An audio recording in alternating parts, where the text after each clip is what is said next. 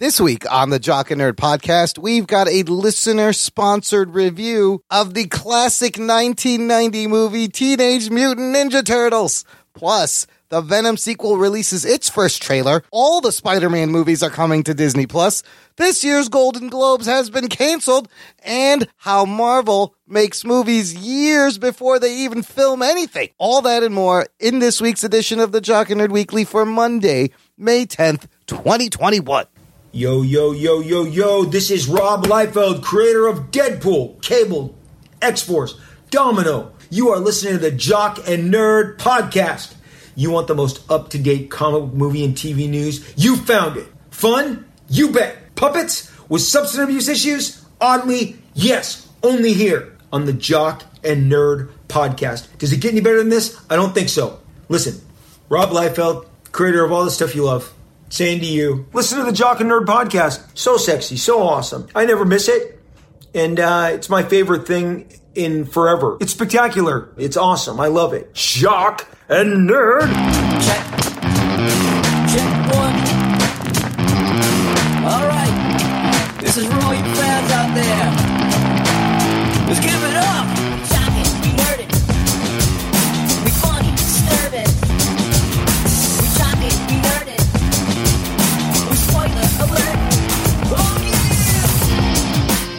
Yeah! Yeah, what's up? Hello and welcome, listener, to the Jock and Nerd podcast, where we give you comic book and superhero TV and movie news, reviews, and whatever we choose. Jock and Nerd. My name is Imran.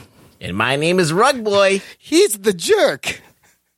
and he's the turd. Welcome to the jerk and turd pod. What happened? What? Oh my god. The fuck? Oh, what well, happened we here? have no jock today. We're jockless. the jock is MIA. Bro, do you even podcast? We are jockless listener because uh, just a little while ago, before we started recording, Anthony let us know that his little puppy Logan, adorable little puppy, oh so adorable, and scratched his eyeball on his cornea. Oh, shit. See, I always thought Anthony would end up blind, but from masturbating, not from a dog Not scratch. from a little doggy scratch. So, as you can imagine, it's painful cornea scratch. He'll be fine. Send him your good vibes. Let him know you're thinking about him. But this is why rugs nerds wear glasses. You know what I'm saying? oh, that's why you do it. Not because you can't see. Well, that's also part. That's also because I was watching TV from when I was like a toddler, right up close. Uh, Listen, I got seven foster puppies, and that made me think of boy. I'm glad I have badass eyesight because those little fuckers are going to be swiping at my eyeballs uh, any day now. How does a dog step on your eye? I guess you have to be on the ground. Either if you're on the ground or you're holding it up and playing with it, and it's kind of Oh, like you you're know. doing like mm-hmm, uh, mm-hmm. the circle of life from the Lion Yes, King. if you're doing a Kuna Matata, you could get a little swipe across the Oh. face. But yeah, if you're roughhousing on the ground, if you're roughhousing with this dog, they're going to get you. They're Right. to get you. Anthony, I hope you heal up and maybe you'll wear a cool eye patch and make it trendy. Ooh, Nick Right? Fury, Anthony. Listen, Anthony's rocking the business mullet and eye patch. That, Oh, shit. That could be a new look. Evil Anthony. Evil Anthony, yes. Yeah. He's and he's got plans uh, to take over the world. Now, If Anthony could just grow a soul patch, we'd be or a I'm goatee. We'd Yeah, be in business. too. we could write a movie. Okay, well, look, the, this roller coaster of a fucking podcast is going to go on. We're going to continue on, Rugs. We got some geek news to talk about. Let's get to it. The Jock and Nerd podcast. Oh, just, just today, Sony released their first trailer for the sequel to their 2018 Spider-Man less Spider-Man character movie Venom. Venom Let There Be Carnage official trailer. Uh, this thing opens wide only in theaters. They they they make sure to mention that September 24th. This one directed by Andy Serkis, Geek Boner. uh-huh, of mocap fame, and Whoa. Written by Kelly Marcel, who she wrote on the first movie with like four, three or four other people. This one is just her, it seems. All Kelly, all Andy Serkis. Rugs, uh, what'd you think uh, Floppy jock. Geek Boner. for this Venom sequel? I feel like I've seen this movie before, and it was called Venom And it One. was called Venom. It was called Venom the First. Yes, I feel like it's exactly the same movie. Is that Except a bad there's no origin part. Yeah. I don't know. It just feels like more of the same. I don't know. Is I, I mean, are you a huge Carnage fan? You know, eh, not really. It was he, he was cool when he first got introduced because he was just like crazy and a, and a Yeah, serial criminal and psychotic. He didn't know what he was going to do, but it's cartoony over the top. I'll tell you what I like. I think I like that they are just digging into this. They're like, this is just going to be campy and goofy and silly. Like we're going to. So if you're going to do that, fucking dig into that. And it looks like because this opening where Venom is cooking Eddie Brock breakfast, uh, and there's a sign on the wall that says rules: no eating people. It's so fucking goofy and campy and cartoony. Yeah. I don't know what the tone is. This this is the tone. You like this tone? I don't know. I mean, like, as I said, I watched Venom once and I, it was fine. I wasn't really impressed by it. I would never felt the need to go back and revisit it. So, um, this feels like the same to me. I guess they're leaning into like the comedy more, and you know how I feel about that. I always feel like sometimes it's a crutch. Yeah. I mean, these things are absurd, and it might be fun to observe, like uh, observe some of that. But um, yeah, I mean, at the same time, it makes you ask, introduces a lot of questions if you're trying to, because comedy, when you do comedy, like basically you break all rules, you can do whatever the fuck you want, but you can't ask questions. And I like to like ask questions, I like to challenge the movie, but like. So it's one of those things where I'm like, "Oh, you got me! I can't do it now. It's a comedy, you fuckers," and I, it, it makes me annoyed. it's not a complete comedy. Obviously, it has that like the first one, but uh, Andy Serkis directing is very interesting. What he's going to add because, like you said, it it just looks like the first one. There doesn't seem to be much difference on the outside. Uh, is Tom Hardy's voice a little different? Why does he sound like Louis Armstrong? It's a little cartoony. He sounds like Candyman. or yeah, it seems a little bit like over the top, but uh, Tom Hardy had fun in the first one. I expected him to start singing "Feed Me, Seymour." Yeah, well, that it also reminded me of Little Shop of Horrors with the tentacles, and also kind of look. It reminds me. It's kind of like a throwback. It reminds me of the movie we're going to review later. It's a little bit like a throwback, '80s old school, really bad. You know it's bad, but they're kind of like uh, digging, diving into that, and doubling down on the camp Right. on purpose. But if you're doing it on purpose and you do it well, well, it's not. It's not wrong. There's nothing wrong. It, it- there is a line you can do any genre if you're doing the genre well and you're aware of what you're doing and everyone's in on it and we're all along for the ride like deadpool for example Yeah. then you can do it That's a good example. So I feel like this is this is their stake in the ground. Uh, I it's funny how people know Venom and the old lady is like, "Hi, Venom," and just like he's just they're just the odd couple. It's very odd couple-ish. Uh, also, weird Easter eggs. Is Sony fucking with us because there's a shot of Cletus squashing a spider, and then there's a shot of the Daily Bugle. This guy reading the Daily Bugle, and this is the Sam Raimi masthead of the Daily Bugle. So I don't know what that means. clues clues clues they're never gonna touch it they're just gonna dangle it for you to be like oh easter eggs Uh, I do appreciate that uh, Woody Harrelson's not wearing that ridiculous wig. I think they ditched the stupid wig. really is it different i couldn't tell It's uh, that wig was like long and curly, and like it was. This is he's got like a short. he looked like bozo the clown Yeah, he looked at now. He looks. It still looks bad, but Rugs, you get a look at Venom at Carnage. Sorry, at the end. What did you think of our first look at Carnage? I mean, it looks kind of like Carnage, but like I never was really impressed with Carnage ever in in the first place. So, I mean, I like the fact that he was a psychopath, but I mean, he, we can make weapons with his uh, his tendrils. The tendrils could be cool, but it does kind of look like uh, all the other generic symbiotes, and it's just red. Yeah, I mean, what happened is okay. So when initially when Venom came out, Venom was just Spider Man with with teeth. That's it, really. And then Carnage came out, and Carnage was like all the shit you can do with with the symbiote. And now, like everybody, all the symbiotes do the same shit. So it's like, what's that different? You know, like they all make shit. They all can make whatever shit that they want. You got this one's making breakfast. You know, like you know, it's, like working kind of so, Yeah. yeah. So it kind of uh, like even in Spider Man three, the the symbiote didn't do anything besides be his costume. You know, so Well, the beauty was these symbiotes never tripped Peter Parker's spider sense. So, and that was huge. Nothing else did that. But in these movies, there's no fucking Spider Man. So you can't really do anything. And also, I think we're going to see you got a quick first look at Shriek, Naomie Harris, and I think this other symbiote toxin is going to be in it also. I don't know. I'm this looks horrible. Obviously, it looks bad. It looks campy, but I'm kind of in. I'm kind of in if they're going to Of lean course. into the camp I- and the badness. You're you're gonna be into whatever it is because you love all this shit. I mean, like I'm probably I'm gonna watch it and I'm gonna probably like you know eh, enjoy it in the moment and then never watch it again. Let there be what it's carnage. be. Let there be garbage. Maybe more like it. No, I don't.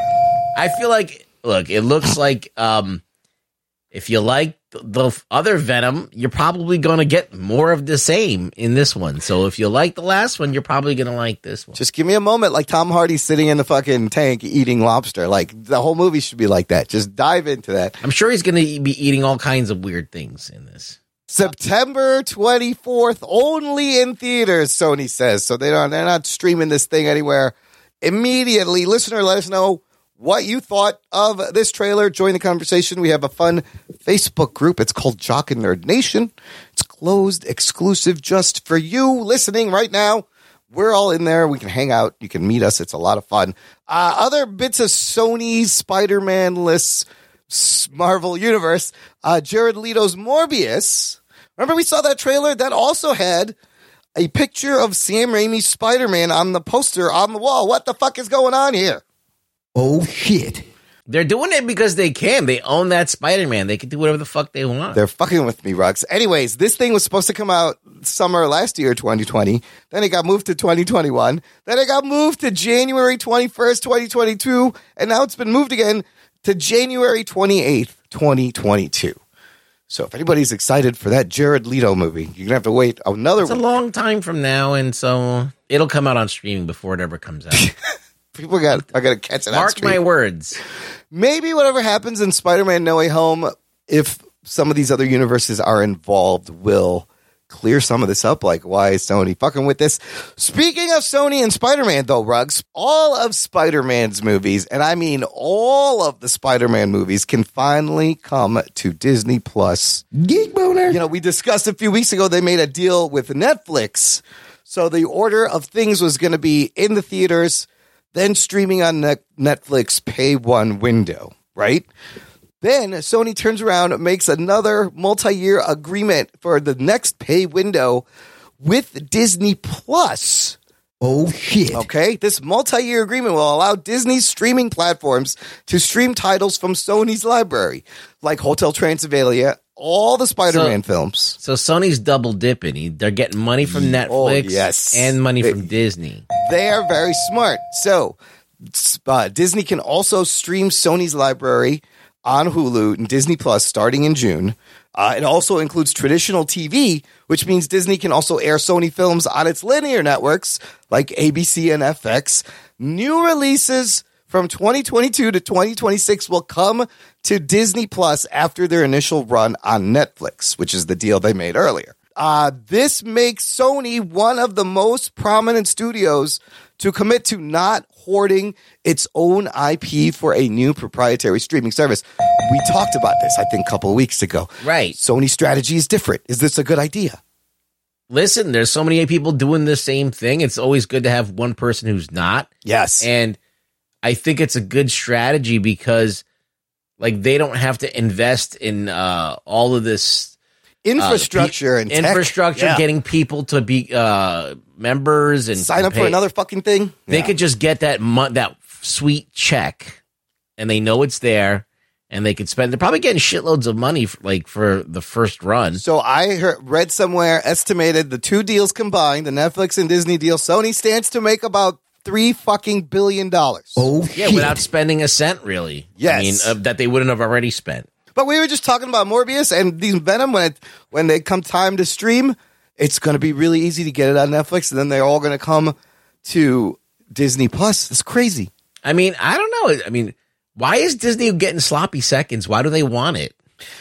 I I, I don't know. I think they. This is just all to get the three Spider-Man movies well, that they made. It's yes, but then it's also the other two uh, Spider-Man movies, which are not on Disney Plus because of the Sony deal, Home Homecoming and Far From Home. So that's like a total of six Spider-Man movies. no, I'm saying, oh I no, there's five, six, seven, eight. It would be eight movies. I'm just saying the three that they made that MCU made, those are the ones that they want on Disney, obviously, because it's part of the MCU.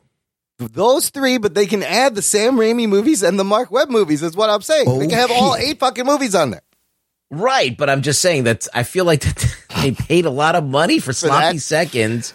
So just to get three movies, basically. It's I not, mean, but it's not just three movies. Like it's their entire library. They can they have access to the entire Sony library, just like Netflix will get it first. They can put all their shit on their linear and streaming platform. That's huge. That's a lot. but it all it all has to go through Netflix first. the so then new, you new like- releases do. New releases go through Netflix first. Old stuff they can probably just shove on Disney Plus right away. oh, okay. So then they don't have to wait for Netflix to run it. Then No, only the new stuff from 2022 to 2020. makes it a little bit better. This is uh this is very exciting. It's uh, to be able to get all these on these different platforms and the Sony strategy is interesting. Disney needs whatever it can get because all the stuff we've all seen already. We've seen everything on Disney Plus, except for like the one half hour show that came out this week. That's a good point. They need to increase their back catalog so you're like, now I can watch all like eight Spider-Man movies in one fucking place. That would be wild. I like It that. would be pretty cool, right?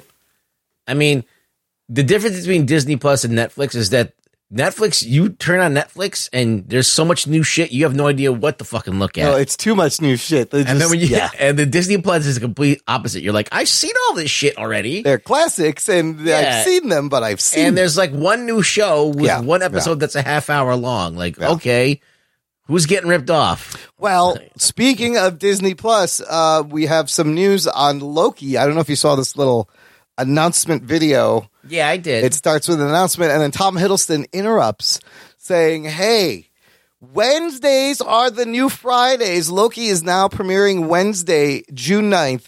And to me, Rugs, I don't know about you, this is the most offensive shit Disney could do. Oh, They fucked our recording schedule strategy when we changed it to uh, capitalize on Friday fucking releases. This is some bullshit right here. I guess we got to change it back. No, we're not changing it back. That's not. We ah. already. So you're gonna have to listen to a week behind reviews. The show will come out, and then that next week's Loki will be out the same day. Whatever. You'll figure it out. It's not our fault, listener. We try. they fucked us They over. fucked us. Disney fucked us again.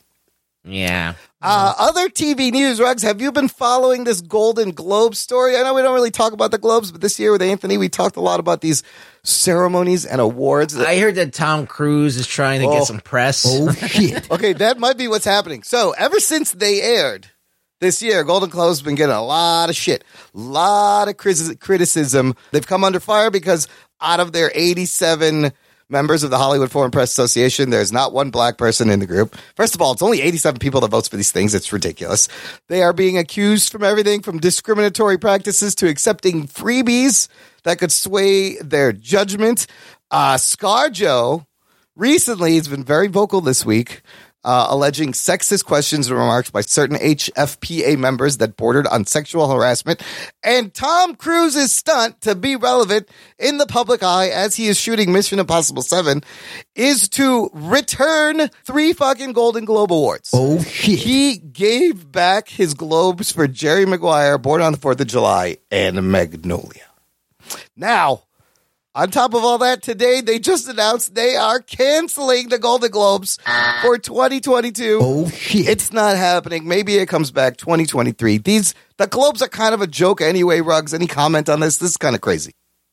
I don't know. I mean, look, people are want people are demanding stuff, and I guess they got to get their shit together and uh, answer some of these demands if they want to stay relevant, and if they don't want to, they could say "fuck you" and this is how it works, and they can do that too. So I don't know. It's a weird, precarious position when you have something Yeah. and then like you have some, something the way it works and the way it's always been done and then people like all of a sudden want to be like hey well we're not going to watch this shit because you know you're not including a bunch of people and you're like all right well they got to do something about that and if they don't then you you know i can understand people being pissed off So, they were doing something. There was a vote to reform to widen its membership. Apparently, not enough for NBC. But like I the, guess. the question that I have, and this is the thing that I'm just curious about. I don't know for sure. I'm just asking a question. The Hollywood Foreign Press, right? They're at uh, these. Is that like a does that mean anything? Is that like is, are they actually people working in Hollywood Foreign Press, or is it just like a a name that that an umbrella and there's people members and who knows how they get to be members? Oh, it is confusing. So, according to Wikipedia, Hollywood Foreign Press is a nonprofit organization of journalists, photographers who report on the entertainment industry activity and interest in the U.S. for so like basically, it's it's a it's a volunteer, right? it's a nonprofit, 90 members from 55 countries. So. Like, is there a bunch of people that are trying to become members of the Hollywood Foreign How do you Press become they're a member? That, that is a good question. because that uh, that's the the question that I ask is like, are they seriously going? Listen, we don't want any you know, any people that are not old white people to be part of this organization. And if they're doing that, then that's wrong. But if it's just like, hey, no one's applying or no one's in this, be no one's part of this organization, and then it's just who it, it is, what it is. Then I think that's a different story. But I don't know. I don't really know anything about Wow, it. re- it's weird. Requirements for active membership include primary residence in Southern California. You have to live there, and you have to prove that you you write stuff and submit clips to remain active. Yeah, I don't know. The clubs are a joke. They've been a joke all the time. So I'm just I just wonder if there's a conspiracy the, at, at play here, or is it just it's just really weird. Like I I'm an old person, yeah, yeah. Are you and I just can't fathom just get in a room with other people and go, we got to keep these people out. right? Oh, you know, like I just uh, I'm like, does that really happen? I'm like, unless and we're talking about California. I, I can understand if this was in fucking Arkansas or some shit. Like, oh, you know, you're not gonna get in our club. This is you know, yeah, this is Southern California. I mean, that's a good point. It's like, was this done intentionally, or just did it just yeah. happen? I and- just don't know. I mean, I don't know. So We'll see if anybody picks up the globes. Maybe another network is like, you know what? We'll show it. You giving this up? I don't know. Listener, if you want some podcast swag, visit our TeePublic shop. It's at jockandnerd.com slash shop. You can get t-shirts, uh, face masks, uh, pillows, mugs with our logo, with fun sayings, our old logo, new logo. There's sales in the last two weeks of May. So check back, bookmark the page. There's always a sale over there. Uh, you can get a good deal on t-shirts, jockandnerd.com slash shop. Rugs, the last thing I wanted to discuss with you real quick, you, you shared this video with Anthony and myself. right. A very interesting video from uh, Movies Insider. The title, How Marvel Actually Makes Movies Years Before Filming. Oh shit. A lot of interesting things. Can you tell us a little bit about what this video is about? Well, it's highlighting that how basically okay. So everybody always asks the question, why is Marvel? Uh, all- how come everything kind of flows together and they seem to have everything locked down? And what is and the Marvel method? the method, Yeah. or like how Kevin Feige has control over all these movies and kind of keeps all the ducks in a row? It's because he actually is fucking doing that. All right, they um they previs the whole entire movie, figure it out, and then they hire the director and bring everybody aboard. They they have a vision before a director even comes That's in, That's crazy. and I could think uh, uh, maybe a director that they have faith in, or they they, they they whatever they might be able to come in and move some parts around. But for the most part, they're there to capture the performances and maybe tool around with some of the dialogue uh, and get and get the maximum punch out of the dialogue scenes because the action sequences, all of that stuff, like uh, you know, shots, you know, uh, like all the stylistic shots you could think of that you thought the director thought of a lot of them. Yeah. Really, no. I mean, uh, Oh I'm, I'm, shit. I'm thinking that okay, um, a director can come in and go. I would like to do. You have to do this shot, but I, I'm going to do it this way. I'm not going to do it the way you thought I was going to do it with a soundstage. I'm going to go and do a, a in camera shot or something like that. I think that's what Chloe Zhao's up to. Mm-hmm. She's going to go. I can do this without. Uh, I wonder how much soundstage." previs there. They got to have previs for her action Or- scenes, though. Yeah, so I'm sure that they're probably giving some director some leeway, but also in the doc, it also says that there's some directors that turn it down just because they're like, don't worry about the action scenes, don't worry about any of the effect shots. Right. You just direct the actors. Yeah, and and and some people uh, were like, "No, I'm not going to do that." So I shared Yeah. this video in our Facebook group. The, a couple of fascinating things I learned. It was just really interesting because I'm watching this, and just like you said, what does a director on Marvel movies do? Because pre-viz is everything. The huge scenes they pre-vised for like Endgame. uh, It looks the the Russo brothers followed the exact previs, right? Uh, not only the action scenes though. This is what surprised me. They will previs emotional scenes, comedic moments. They previs just the drama and the dialogue scenes. And yeah, like you said, they do this sometimes before a cinematographer or director is picked. And then there's tech viz where all those numbers are put into the cameras and they're all computer operated and everything lines up. And then there's post viz. This company, uh, third floor apparently has done Yeah, they're basically directing all the Yes, Marvel movies. they're another director. Oh, they're shit. another cinematographer. They are another artist, uh, production designer. Well, I think- the movies. they're the key people because the directors aren't coming in with their vision. They're not coming in going, all right, this is Zack Snyder. This is what he did. He's like, this is my vision. Right. I have this. I want to do this. This is what I want to do. And it's, it's uniquely his vision. Fucking Warner Brothers has no idea what they're doing. No, they're not they- gonna. They might previs, but they don't know. They they're not gonna be able to to iron it through and push it through.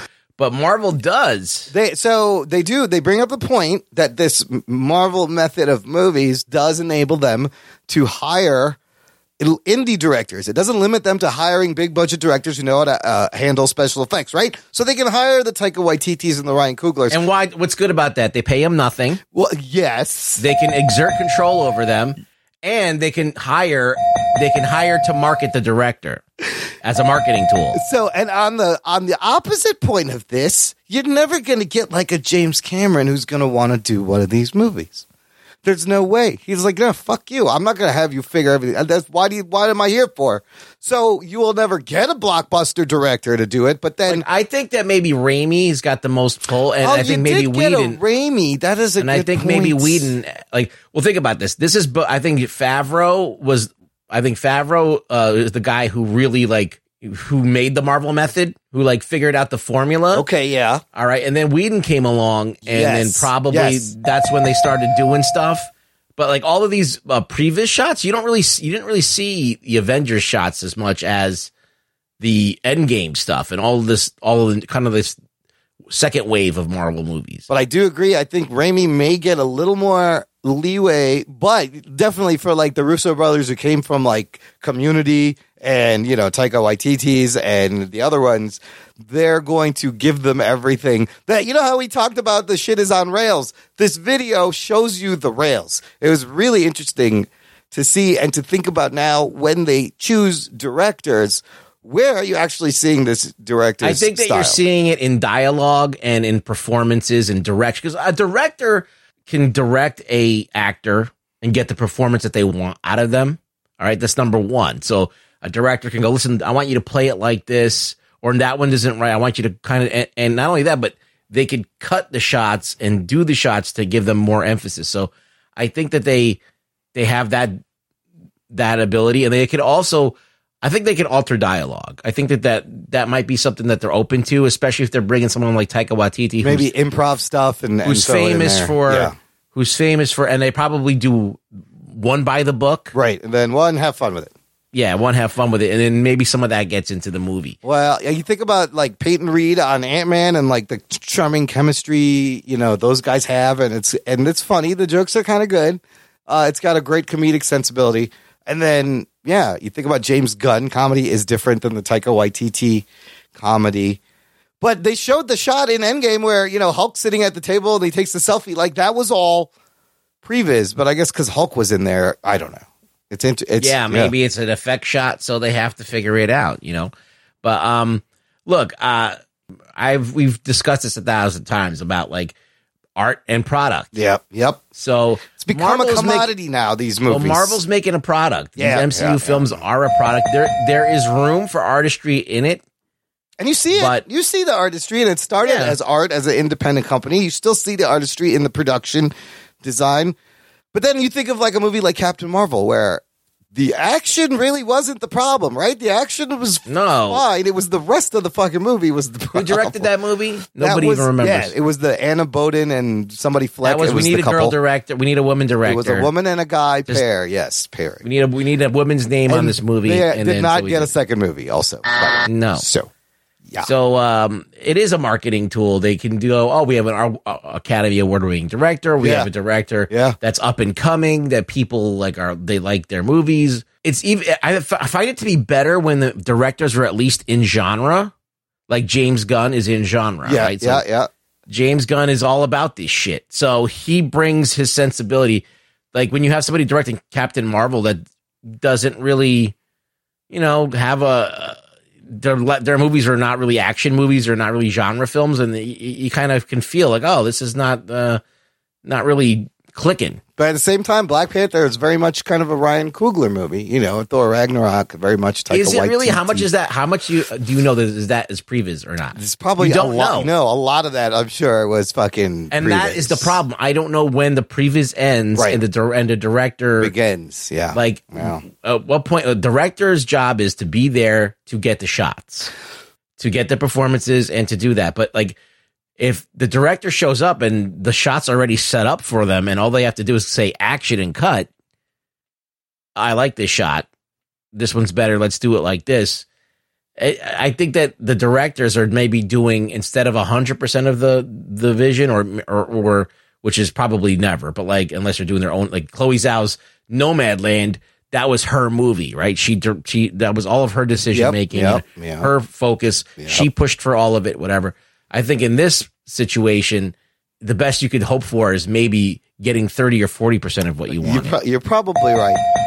Uh, I think this formula also leads to, like Gerald Morris always says, this Marvel fatigue, right? Because it tends to get a little formulaic, which is why occasionally when something like this fucking goofy Venom, Let There Be Carnage comes along, you're like, oh shit, uh, this is fun in an old school silly way, and it's you know possibly unexpected, and it's gonna be bad, but it's gonna be different. So I like having both things. Yeah, I mean, one of the things I think is funny though is that you hear like when they announced Doctor Strange, Right. right? Before they even hired the director, they started telling you it was going to be like this weird, wacky movie or whatever. It really wasn't that wacky or that weird. It had a couple of trippy shots, and that was it. Yeah. Yeah. So we go into these things thinking that we're go- I think that they have it all figured out, the exact tone before they go in because they're talking a lot about like they know exactly what the movie's going to be before it's Yeah, years before it's made. So I can't imagine all the shit he's got mapped out for the next six years. Good stuff. Check out the video listener link in the show notes. Let us know what you think. Yeah. Yeah, I think it's uh, fascinating and it's good to know while watching these movies. Let's take a quick break here, play some promos. We're going to come back and reminisce about one of the best pop culture franchises from our childhood, Rugs, right after this. After these messages, we'll be right back. Forgive the interruption, but I believe this requires your attention. If you ever believed Captain America was on the U.S. Olympic soccer team, If you ever thought that the Winter Soldier was that brace yourselves guy on the internet, And if you ever wondered just what would a raccoon do with a machine gun, then don't let another week pass you by without tuning into Mighty Marvel Geeks. Mighty Marvel Geeks is your show about all things Marvel. with news, rumors, commentary, and interviews, as well as our weekly recommendations on what to pick up on New Comic Book Day. Official consulting hours are between 8 and 5 every other Thursday. that's Mighty Marvel Geeks on WeebieGeeks.net, iTunes, Stitcher, Google Play, and anywhere else you listen to podcasts. Hello, this is Storycrafter Mike from the Steamrollers Adventure Podcast, and you're listening to The Jock and Nerd Podcast. Hey, Michael, between the two of us, I think I am the jock. You're actually more like Rug Boy. Nope, I am totes the jock. Okay, then who are the Pittsburgh Steelers? A marauding band of aliens who use giant laser cutters to carve off a slice of Pennsylvania to take back to their home world. Hey, Rug Boy, if you ever want to come moonlight on our show, we just had an opening. What?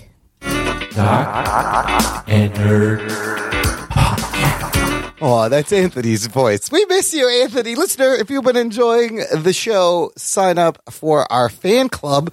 Visit jockandnerd.com slash Patreon. Jock and Nerd. And you can support the show for as little as $3 a month. Gets you access to an exclusive bonus RSS podcast feed where the shows come out early. There's movie reviews, post shows, a jock sports show, bonus content just for our Patreon fan club members. Uh, $10 or more a month, listener, gets you something special. What it gets you is a movie pick. You can pick any movie, any good movie, any horrible movie, and force us to watch it and review it. Oh, shit. It's a lot of fun. We've done a lot of these. We're going to do another one right now. So if you want a movie pick of your very own, sign up, jockandnerd.com slash Patreon. Okay, Rugs.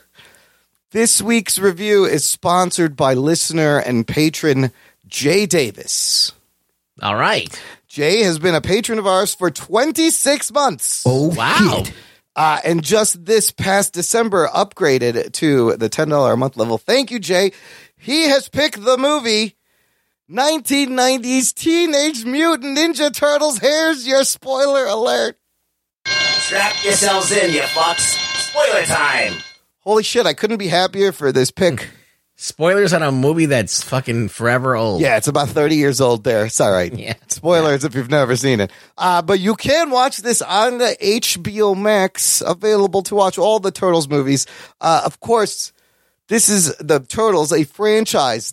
Rugs, have you realized this franchise has dominated so many different types of media and pop culture for over 30 years now? Oh, Isn't shit. that crazy? Yeah, it's. I thought it was gonna die. It never did. It's always like on uh, another turn or another Yeah. version's coming out. gets another bump and some it gets some juice. So uh, this first movie based on the characters created by the comic book writer artist team of Peter Laird and Kevin Eastman. That's right. Rotten Tomatoes, this first movie from 1990 is sitting at 40%. Uh, this number is not, I, I don't agree with this number. It's 5.1 out of 10. Audience rating 81%. Box office wise, this, uh, this is kind of an independent movie, Rugs, as all the major studios turned this down. Yeah. It was eventually released by New Line, which was an independent movie studio at the time. They did like horror movies mostly. Yeah, and by, and by 1990, they weren't doing much. Now, we had seen up until now movies like He Man, uh, uh, Masters of the Universe, Howard the Duck not do well. Lame. So, studios were hesitant. The budget of this movie, $13.5 million. This movie opens up to $25 million, right? Oh, At the time, the biggest opening weekend for an independent film, and it finishes making $200 million on this $13.5 million. Domestic box office budget. only, right? So No, uh, worldwide, 200 million. Oh, really? Domestic, 135. Oh, that's pretty Still good. very good for a $13 million budget. Uh, this movie directed by Steve Barron, who, do you know this guy, Rugs? He Yeah, directed. he did. He did Billie Jean and, and Take It on Me, right? He did all the huge iconic 80s videos, including Take On Me and Billie Jean and tons of other things, all like the ones you remember from the 80s. This guy directed it. And then I just, let's, to bring everyone up to speed, here's a quick timeline, Rugs, of the popularity and where this came from up until 1990. I think it's important. 1983, Eastman and Laird start Mirage Studios out of a room in this house. They move in together. It's not a studio, it's just a room. In 1984, based on a joke drawing, the first issue of Teenage Mutant Ninja Turtles is self printed. They printed 3,000 copies. They used their own tax refund money Oh, shit. to print these books. The, and they were inspired by such books as Frank Miller's Daredevil and Ronin, Dave Sims' Cerebus, another independent book at the time, and The New Mutants. This initially starts the indie comics boom of the 80s that I loved. I remember this. It was very exciting. Yeah, there was a lot of them. So they printed 3,000 copies of the first issue. Then I had to do a 6,000 print reprint. By issue eight, they are printing and selling 135,000 copies of this Oh, fucking book. shit. Now, in comparison, Spider Man uh, in the past few years, an average issue of Spider Man sells for like 125, sells 125,000 copies. These, If they're lucky. if they're lucky, these guys on their own dime in the 80s, independent black and white, were out, outselling Spider Man 20, uh, 30 years later. It's crazy. Okay, so 1986, the just sad about our comic right? It's a little today. bit sad. 1986, the toys come out. And uh, it reaches another height of uh, pop culture fandom. 1987, of course, the first uh, cartoon animated series uh, that added them pretty much into pop culture, added the pizza, added the colored bandanas, the cowabunga shit. This fucking show, I used to watch this. I loved it. It ran from 1987 to 1996. Oh shit. 1989, the NES video game comes out and the arcade game comes out, both of which I remember vividly and both of which I loved and I had. Yeah, and it just continued. And then we hit 1990, where I feel like by the time this movie came out, Rugs, the hype they they had peaked. They were ubiquitous. Like it was almost coming off of that first peak. There was like a stage show after this. Yes, they, after this movie, they went on and they sang. They sang songs. They were a there was like a live action Yes. show.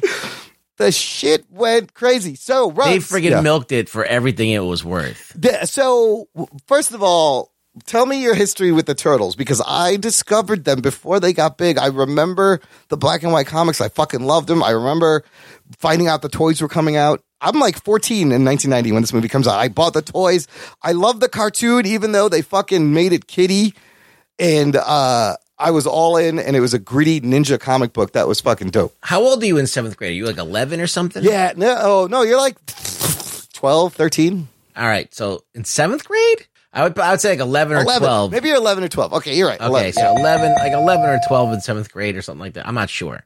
There was a comic book store not too far from where I lived, and I could ride my bike there.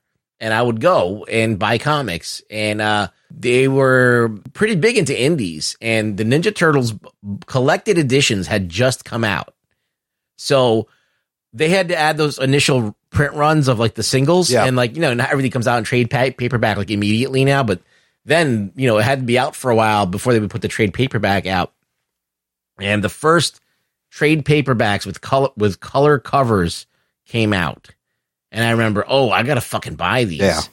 So, uh, you know, the next time I had like birthday money or whatever, I went and I fucking bought them, and uh, I read them, and I was like, oh, this shit is fucking badass. Like the the drawings were really weird, and it looked like very indie. Like it wasn't like. Uh, this clean, pristine. It, it didn't look like it was made for kids at all. No, it, it was, wasn't it was kind kids. of it was violent and there was like blood and stuff. big boobs Dark. everywhere. Yeah, there's big boobs and you know, of course they all had they didn't have colored bandanas and you just had no, to none of that shit. It was all they were like real ninjas and you just knew them by their weapon that they had. Yeah, and then um, I heard that this this show was coming on. I was like, oh, they're gonna do this on TV. I'm like, what's it gonna be like? It's like every single time that they make a cartoon out of like like anything that was on Image Comics or anything like that was like always bad. Yeah. or anything like. But at, at this time, it was before. This is before any of that. This is before all that. So this is still the Yeah. 80s when everything is to sell toys, obviously, you know? Yeah, Cartoons are to sell toys. So it came out, and I was like, "Hey, this isn't bad. The the, the it's catchy." And uh, April O'Neil, they upgraded April O'Neil because she looked like really weird in the Yeah. Yeah, she did. And now she's in a yellow jumpsuit. Listen, the theme song is iconic. Everybody remembers the theme song. The animation to the opening of that cartoon was really good. Yeah. It was fucking slick anime. So then when they're like, we're going to make a movie, I'm like, oh shit. How the fuck are they going to do this? And this thing comes out with these animatronic heads, rugs. I watched it again uh just this past weekend on Friday. Did you get a chance to watch it again? Yeah, I watch it again. All Sure. right. So the plot, obviously, who doesn't know that? I don't think we have to explain the plot. Who doesn't know the fucking plot of Teenage Mutant Ninja Turtles? They're four turtles. They're ninjas. They got to save their master, Splinter, who's a rat. They're all mutated.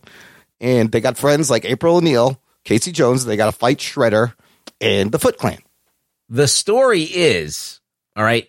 First of all, this is 1980s or 1990s New York, but it looks like 1980s New York. Or even 70s. Like, yeah, it looks like super gritty, Yeah, and I love that. Love that they that, sh- yeah. they got this gritty feel, this dark feel of New York. Yeah, where everything's just just. I mean, this is a kids movie. I know, right? It looks so bleak. Yeah, and there's a crime wave happening all over New York where these ninjas are fucking stealing shit, and you know, then that's where you meet April O'Neil, and she's covering the story, and the policemen look like idiots because they're not f- able to fucking do anything.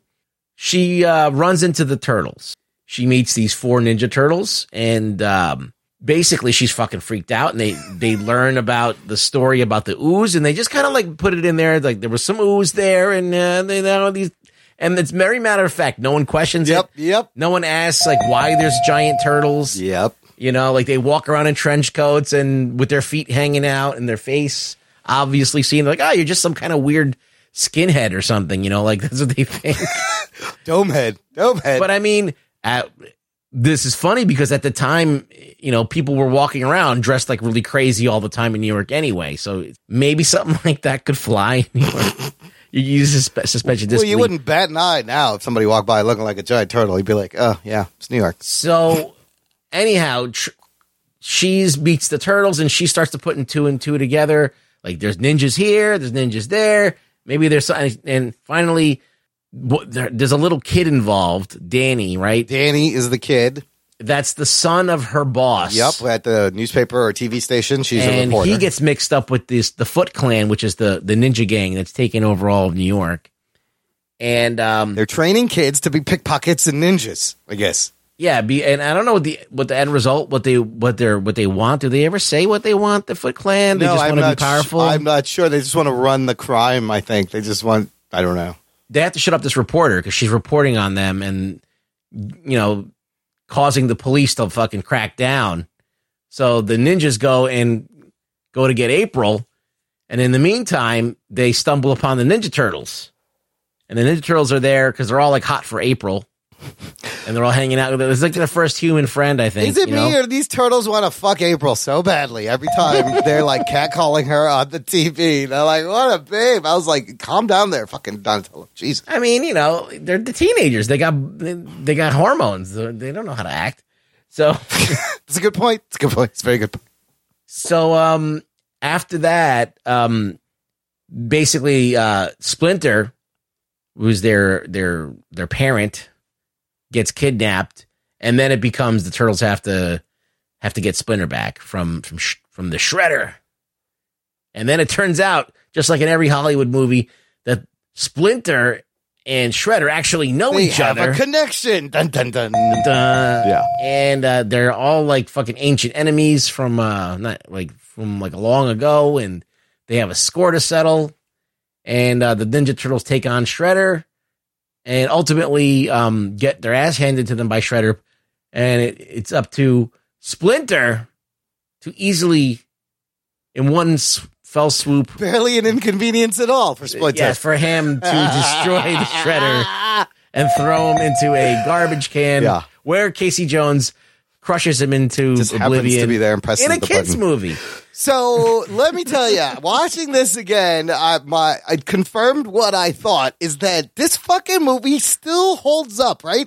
In a weird throwback. Listen, 80s timeless way. It has this charm of like a Howard the Duck or a Willow or a Ghostbusters uh, or a Secret of NIMH. This is Jim Henson animatronic fucking heads. The suits still look great. The heads still look amazing. Like it holds up. You, you we were just talking about you know the Marvel method where they do animatics, have it all figured out before they even go. Yeah, this is the they even opposite. hire the guy. This is opposite had- filmmaking. Somebody had to fucking figure all of this, this shit had not been done before. Yes. All right. They had a fucking budget of $13 million. That doesn't even pay Robert Downey Jr.'s laundry to get Yeah, done. it does not. It won't even All pay right. for one sandwich for him on set. yeah. So it's amazing. They had to they, they had to do that. They had they had hired out Jim Hen- Henson's Creature Shop to do the uh, animatronics. They did a fucking fabulous job. I'm gonna just say movie magic. Yes, that's what it's magic. Real practical effects Like, movie magic. This is what I call like.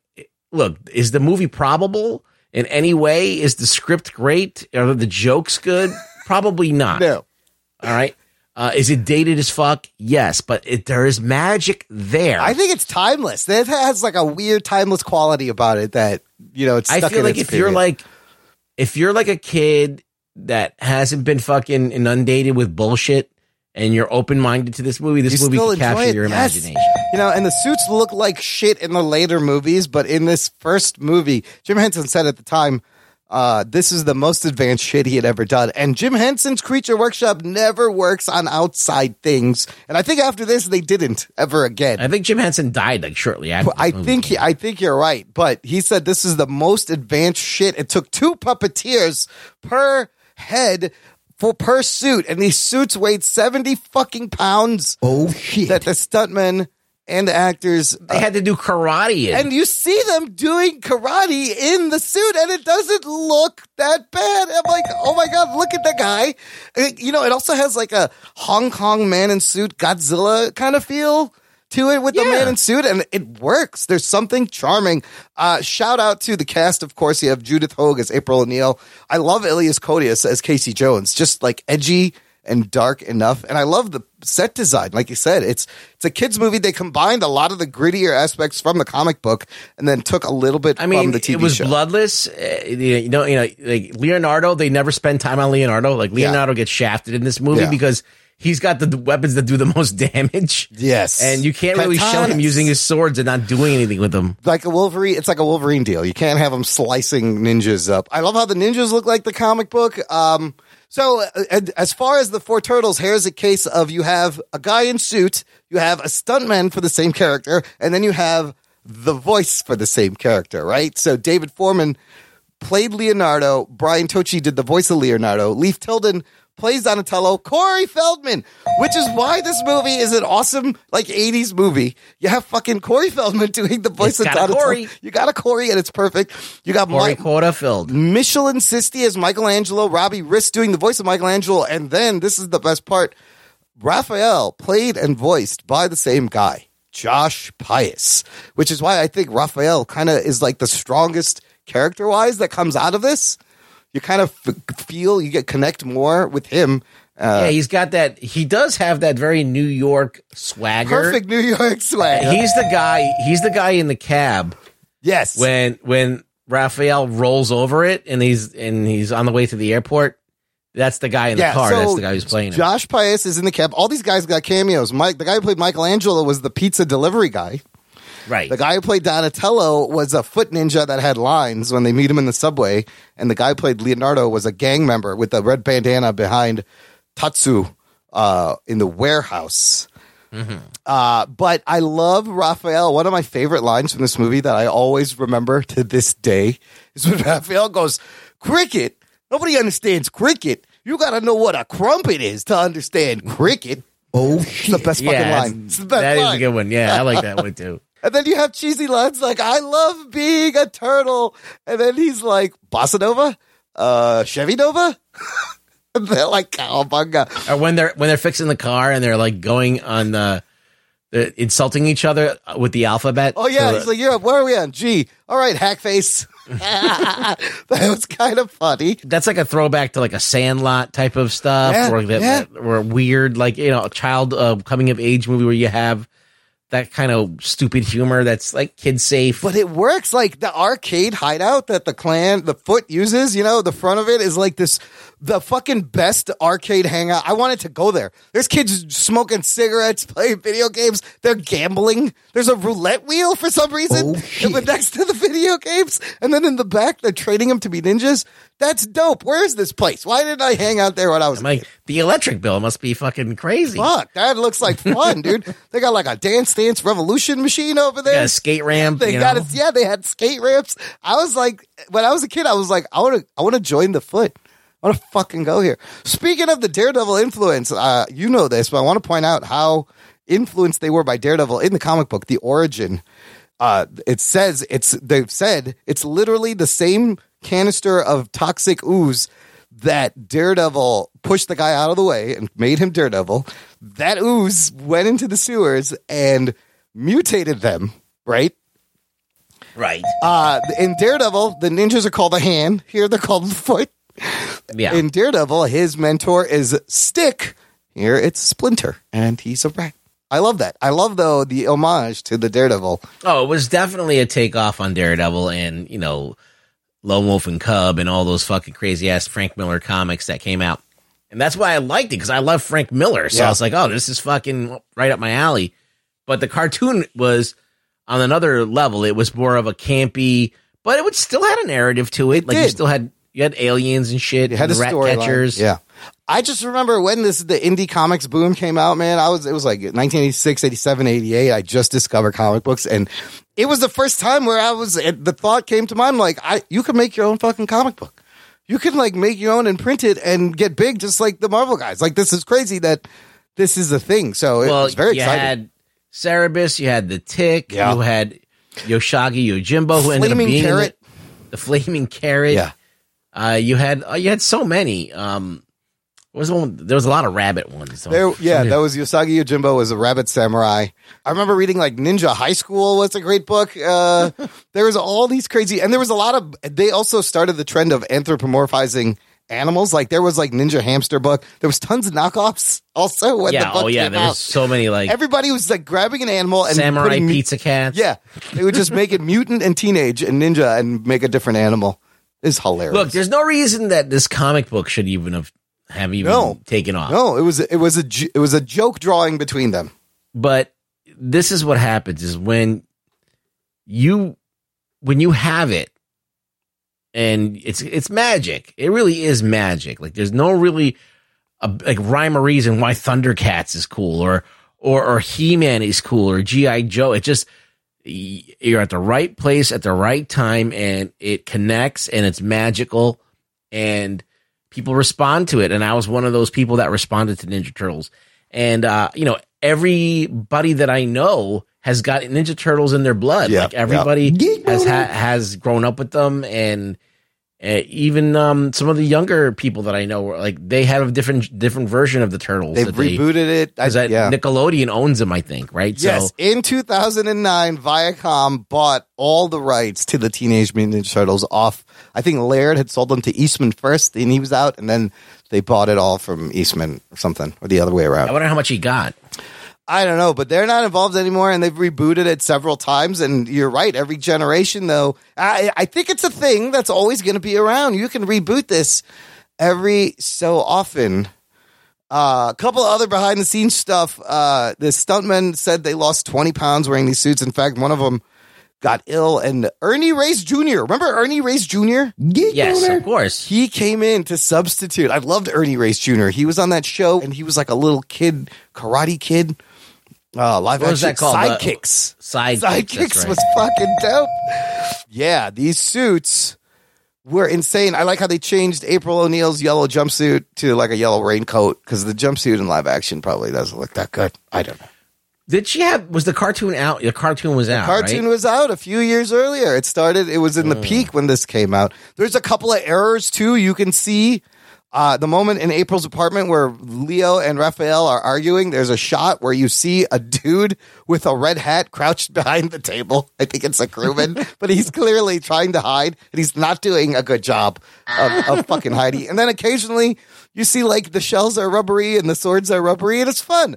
Like it adds to like the realness and the the camp and the charm. Well, at that time, think about it. Now we can look back at, but that's about as good as it was going to get at the time. That was amazing for the time. You're like, I can't believe they can they can do these animatronic expressions on these heads.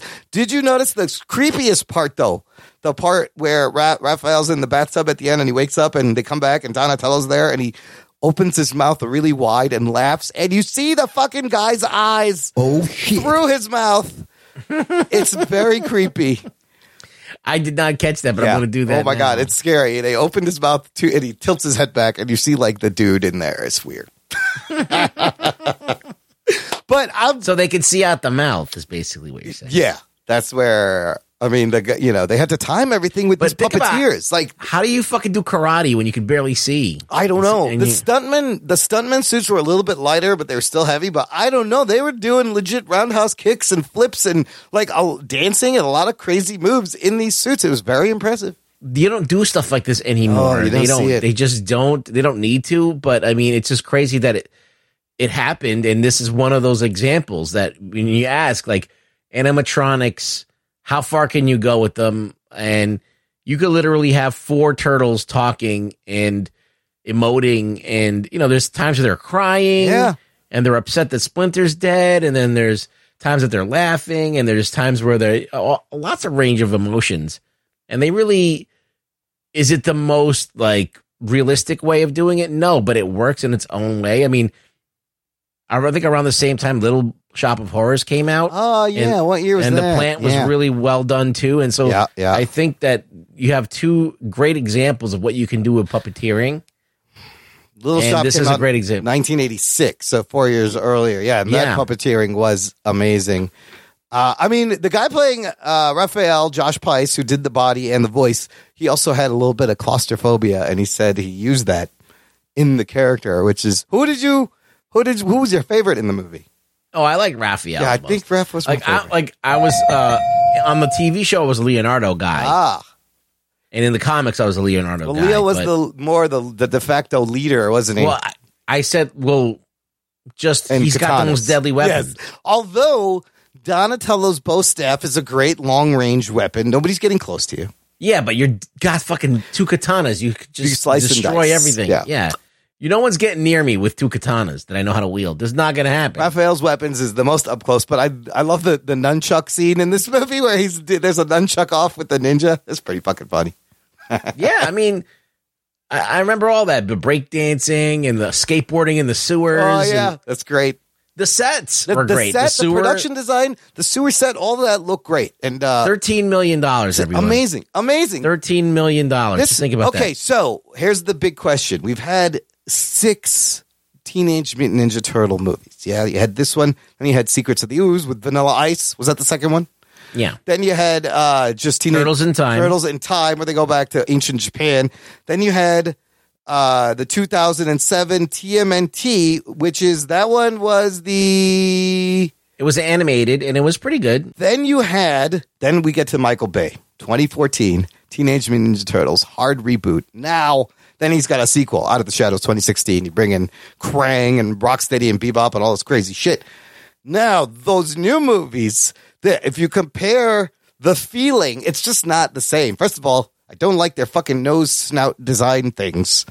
It looks dumb. I love the way the turtles look. I used to draw them all the time. I remember when I was Why are they teenager. the size of the Incredible Hulk? They're They giant. They're, they're teenagers, so the size is better in this original movie. And I maintain that this original movie is still the best Teenage Mutant Ninja Turtles movie out By there yet. far. Oh, Yes, by far. Okay, we can all agree By on that. far. Yeah.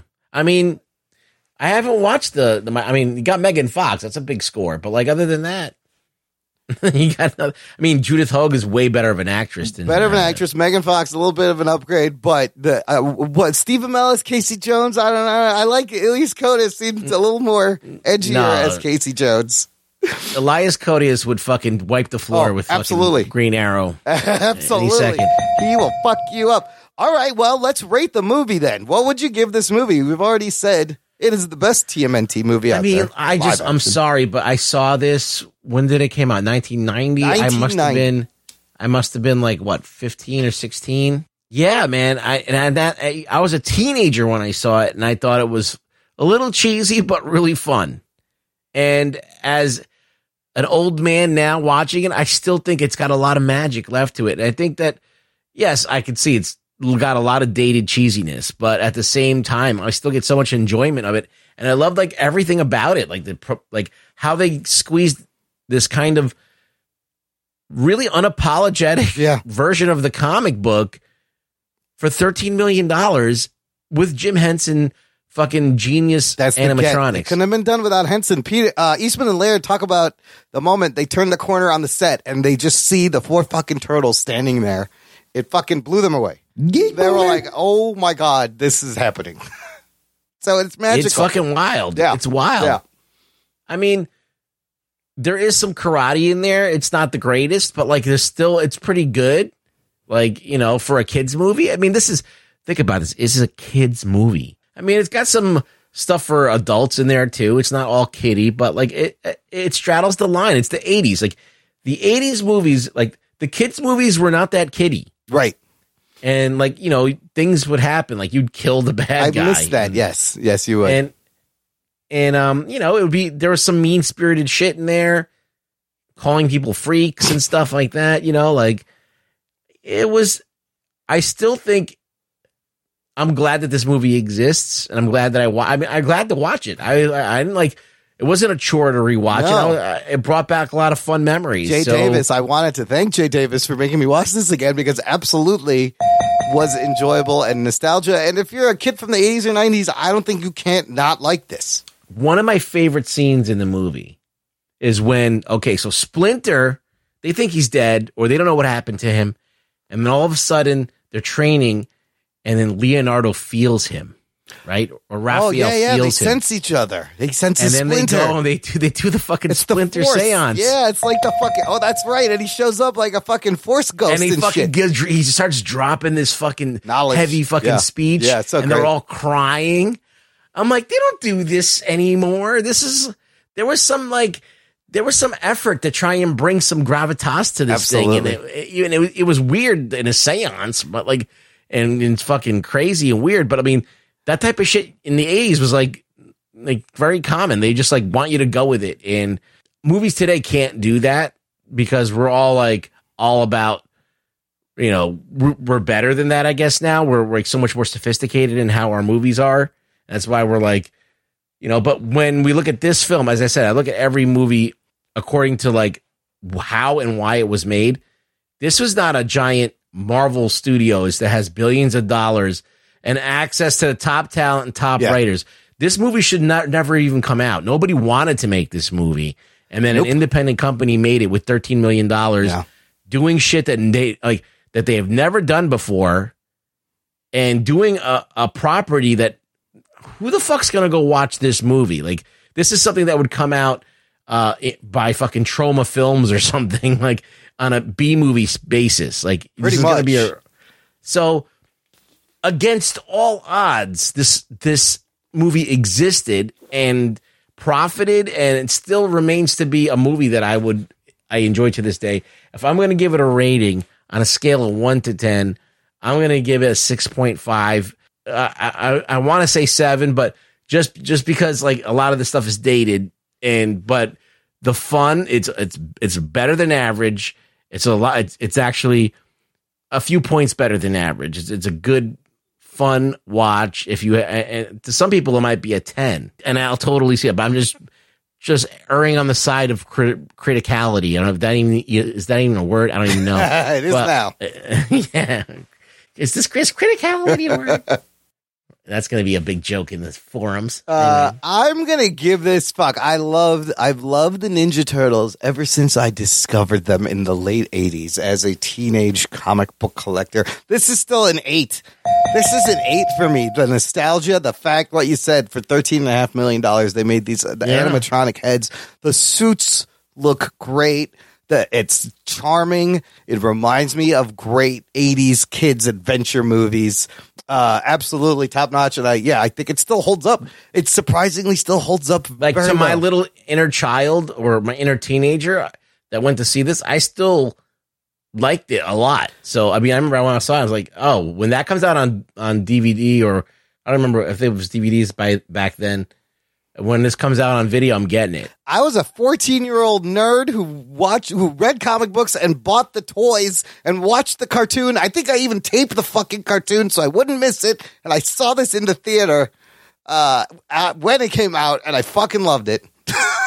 and then, you know, B- Batman had just come out the year before. So there was a lot of fun things happening in the late 80s, early 90s. Uh, the, here's the future, Rugs. I think we talked about this a while ago, but the next thing planned uh, in June of last year, they announced that they're going to be rebooting the Turtles with a CG animated film with Seth Rogen, Evan Goldberg producing. Uh, it will be directed by the Mitchells versus the Machines co-director Jeff Rowe.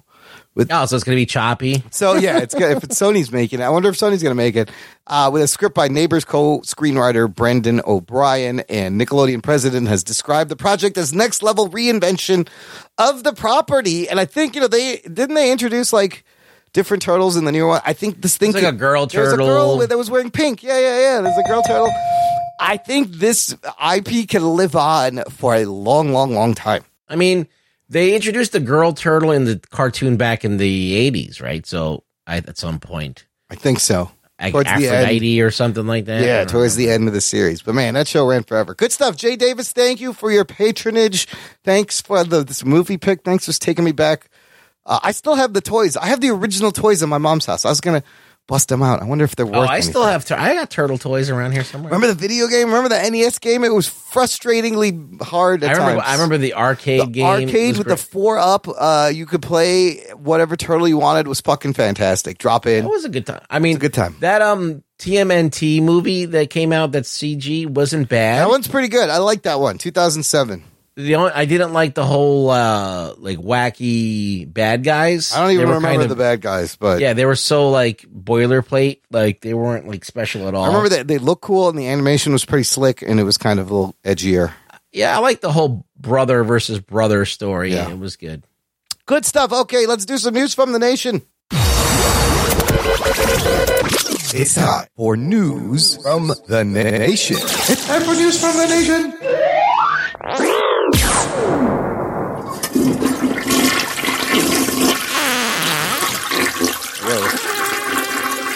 It stinks. It stinks. It stinks. Somebody light a match.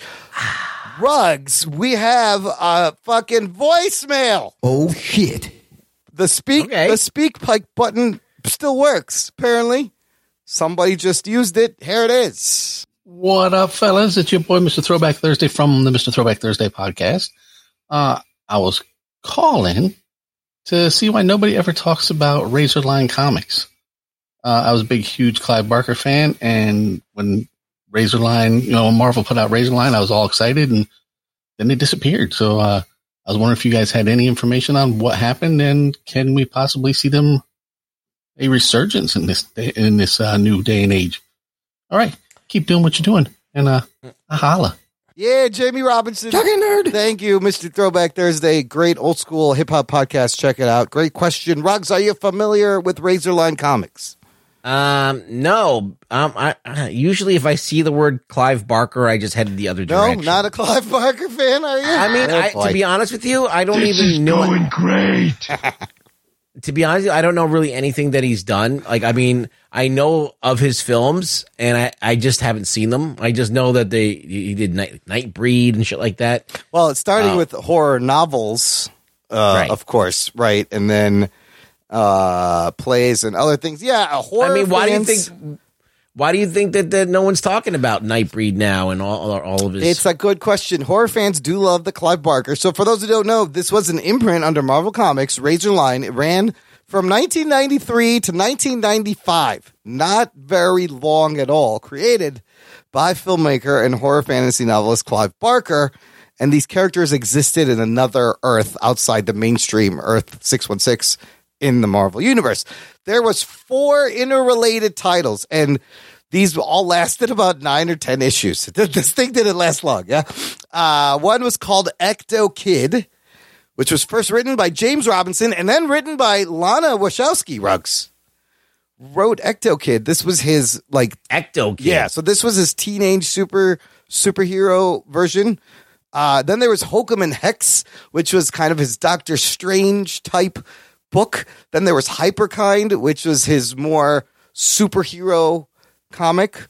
And then Saint Sinner was just some weird thing uh, that he had. So, anyways, these four things. Uh, the problem with this was the timing. Because if you notice these years, 1993 to 1995, what was happening in comics uh, those years, Rex? The Rob Liefeld uh, exodus of uh, image. The oversaturation of uh, variant covers and die cuts and the printing of millions of comics. This is when Spider Man had 75 fucking titles, and they were all about Oh, clones. yeah. So the industry was super saturated with shit nobody wanted. And I feel like uh, these the Razorline imprint got buried before it even had a chance to gain an audience, you know? I mean, I I do recognize some of these titles, but I don't uh, ever recall reading them. So for Jamie, I don't think it's coming back. However, I found an article from last October. Clive Barker revealed that Ecto Kid is being developed into a TV series. Geek boner. So we, you might see uh, Ecto Kid come back up. Ecto Kid is about this dude Dexter Mungo. He's a teenager. He's able to interact with dangerous alternate dimension known as the ectosphere due to the fact that his father is a ghost and his mother is immortal. Oh, so this lady fucked a ghost Whoa. and had a half ghost kid, and his name is Ecto Kid, which ran for nine issues uh, and then was canceled. Would you read Ecto Kid? I don't know. I am kind of uh interested in how you fuck a ghost, though. If you actually tell me, you know, now that Oh, shit. you think about it, how did this happen? But it is Clive Barker. Uh, so I don't know. We may see ghosts fucking on our TV screen in the near future. Uh, Mr. Throwback Thursday. I hope that answers your question. Thank you for the voicemail. Uh, next comment is about our last episode, Rugs. We reviewed Invincible. Paul Gunter said, Another great episode. The only reason I watched Invincible and Resident Alien is because of the buzz you all gave, and I'm very glad I did. What a fantastic journey in the show. Thank you all. Talking nerd. I love when we all go on these journeys together, Rugs. Isn't that fun? Yeah. What what a, uh, platform is Resident Alien on again? Resident Alien is on Syfy. The first whole first season is out. It is fucking Okay. charming. Alan Tudyk pretending to be an alien, pretending to be a, an Earthling. Uh, it's great. I gotta watch that. It's great. It's got the opening credits has a great little gag every episode where you know like the uh the pamphlets in the in the uh, airplanes on what you do if there's an emergency or whatever. There's little infogram drawings. Right. The opening of the show, every episode, there's little drawings about how to be human. And it shows him what not to do. Like, don't eat people, but shake their hands in drawings. And they're different every episode. It's really clever. That's cute. Yeah, it's very cute. Very good first season. And of course, you know what we thought about Invincible. So uh, I'm glad everyone enjoyed that journey. Daryl K's comment will take us into what are we watching, Rugs? Here's the big one. Daryl K says, Has anyone started watching Jupiter's Legacy on Netflix? Because, oof, it is not good. Lame. Yeah, so let's just slide into what are we watching. Rugs, I've watched the first six episodes of Jupiter's Legacy. You? I watched the whole thing. Oh shit. Okay, so here's what we're gonna do. I don't think Anthony is watching this on Rotten Tomatoes right now. It's 34%, uh, uh 74% audience score. And I haven't seen the last two episodes. I'm going to finish it out without spoiling the end. I think we just reviewed this thing right here, right now, Rugs. I know you have a lot of thoughts, and we could get this out. I won't spoil the end for you. Okay, don't spoil the end. Let's just get this out, and we can move on with our lives because I don't know how many people are going to watch this. Spoiler alert. I mean, uh, according to what I'm seeing, Mark Millar uh, posting on Twitter, like everybody in the entire universe is watching. It's number one on in every country. Big facts. That's big facts. No cap right there. Right? Exactly. Oh shit. so it Is could be it Mark hyperbole. Miller? Is it? I don't know. um, I I don't see any buzz on it uh, on our on our feed except for this one question that we Yeah, had. people don't seem to like it. So you read the comic books and you've watched the whole eight season, eight episode I've first read. season. Okay, so let's let's just let me just knock a few things out, and then we can talk about it in, in, in detail. Jupiter's Legacy came out like a, a few years ago, and that tells the story of the the the um, what's the name of the fucking group again? Uh, um, they are called the the Union, the Union, the Union, and so the Union of the Union of Justice or whatever. the Utopian is the main guy. Yeah, So the Union of Justice, like the Hall of Justice, is like the Justice League, right. and it's these uh six or seven people that have powers just like the Justice League. And there's a Superman, except all of them are kind of like Superman, except they all have a specialty. Uh huh. All right. So um so Utopian can do can fire beams out of his head, and you have one guy that can fly and has super strength, but he also has mind control. Brainwave. Then you have another guy that is um that is all that and has like technokinesis. Okay. He can, he can control objects and he can make things out of objects. You got someone who can run fast, you know, and then you got uh uh one of them that could knows if you're lying, which is like the Wonder Woman Ah, character. okay. All right. So they're all these um these people who got their powers like when no one had powers. Like back th- it happened in the 20s or after the um the stock market crash. And this guy kind of has these visions of this island and he's being called to this island. So every all of his friends think he's crazy. He's this like rich guy who lost all of his money in the stock market and he goes to this island and he's chosen and given these powers anyhow, and all of the people that he brought with him are also chosen, and they and they all get powers. And and for a while, they're they're like superheroes, and they're they have this code that they don't kill anybody, and that they don't get involved in governing because they're, they're all powerful. Like they could literally take over the world, and they have to make make a point not to do that. You cut to the future, and they've been alive for like a hundred years, or like 90 years they or something like that. slowly. Once they got the powers, they started aging. yeah, they start aging very slowly. Okay. So anyway, they're like 90 years old after that, and um, they have kids, and a lot of these, these superheroes have kids now, and for some reason there's people with powers everywhere, and I think that uh, in the show they show like, did you get to this part yet? I got to episode. I watched up to episode six. Where they got the powers or no? No, they're still. Well, I know the island story, so this was kind of the frustrating thing. Is the take they took fucking forever to Yeah. get to the island because on the show they're cutting back from 1929 to present day constantly and dragging out the fuck. I'm like, get to the fucking island. I know you get to they, an they, island. They, they could have spent one episode on Oh it. Oh my god! They- yeah, it takes forever, and I'm like, I know this happens when. So by episode six, at the end, they. I'm just gonna spoil it. Spoiler alert. They reach the island at the very end. Yeah, that's where I'm at. So anyhow, you're gonna see this. I'm just gonna spoil this for you. Okay, I don't care because the show. I'll tell. I'll tell when you. Why. when basically when they get they finally get their powers, right? I feel like everybody in the world gets it because you see a wave kind of ah. en- engulf the world.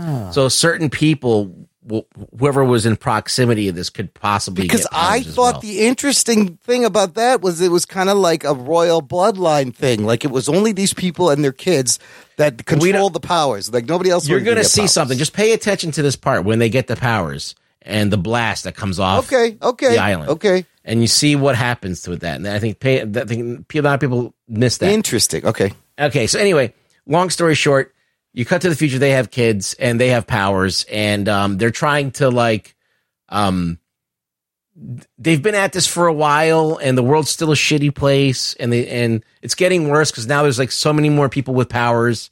They seem to be multiplying and fucking causing lots of trouble, and the um, it's kind of like Kingdom Come. Yeah. Where like the bad guys are now like exponentially more diabolical than they ever were before, and they're like, it, it- there's more of them. right. And Which brings out the second interesting thing that these this show tries to tackle is if you have a no kill policy and you're constantly like Batman putting Joker in Arkham Asylum and Joker escapes, you gotta go catch him again.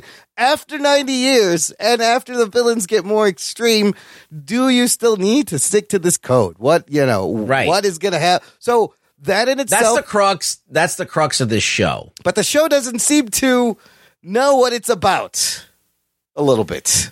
No, okay. Now telling you from the so anyway, Jupiter's Legacy is the story of the kids, right? So that comic came out first, and then they did Jupiter's Circle, which tells you all of the backstory of because like basically uh, the way Jupiter's Legacy st- starts out in the comics is you see them get their powers, you, they go to the island, they get their powers, and then they jump to the future where they have kids. Okay, You never see them be superheroes. Mark Millar moves things a lot, a lot quicker in his books. That makes sense. Yeah. So and all of a sudden it's about the kids. Okay, And like okay. and they're talking about how their parents are these perfect like examples of of of hero- heroism. They could never live up to it and blah blah blah. And then they go and they do Ju- Jupiter's Circle, which is the story of of the uh, the Union, uh, the the Union of Justice or whatever. And how they really weren't perfect, and hey, they were flawed, and whatever, and they they did make mistakes and shit like I that. I started reading this, but Frank Quietly takes so long to finish pages that I lost interest and didn't continue reading it because Yeah. I didn't know when the next fucking book was coming out. Okay, Yeah, you had to wait forever. And now they're doing there's another uh, part to this that still hasn't come out yet. And um, Mark Millar says he's going to release it soon. So um, okay, so that's the setup, Rugs. Big question: What'd you think of the show, and why is it bad?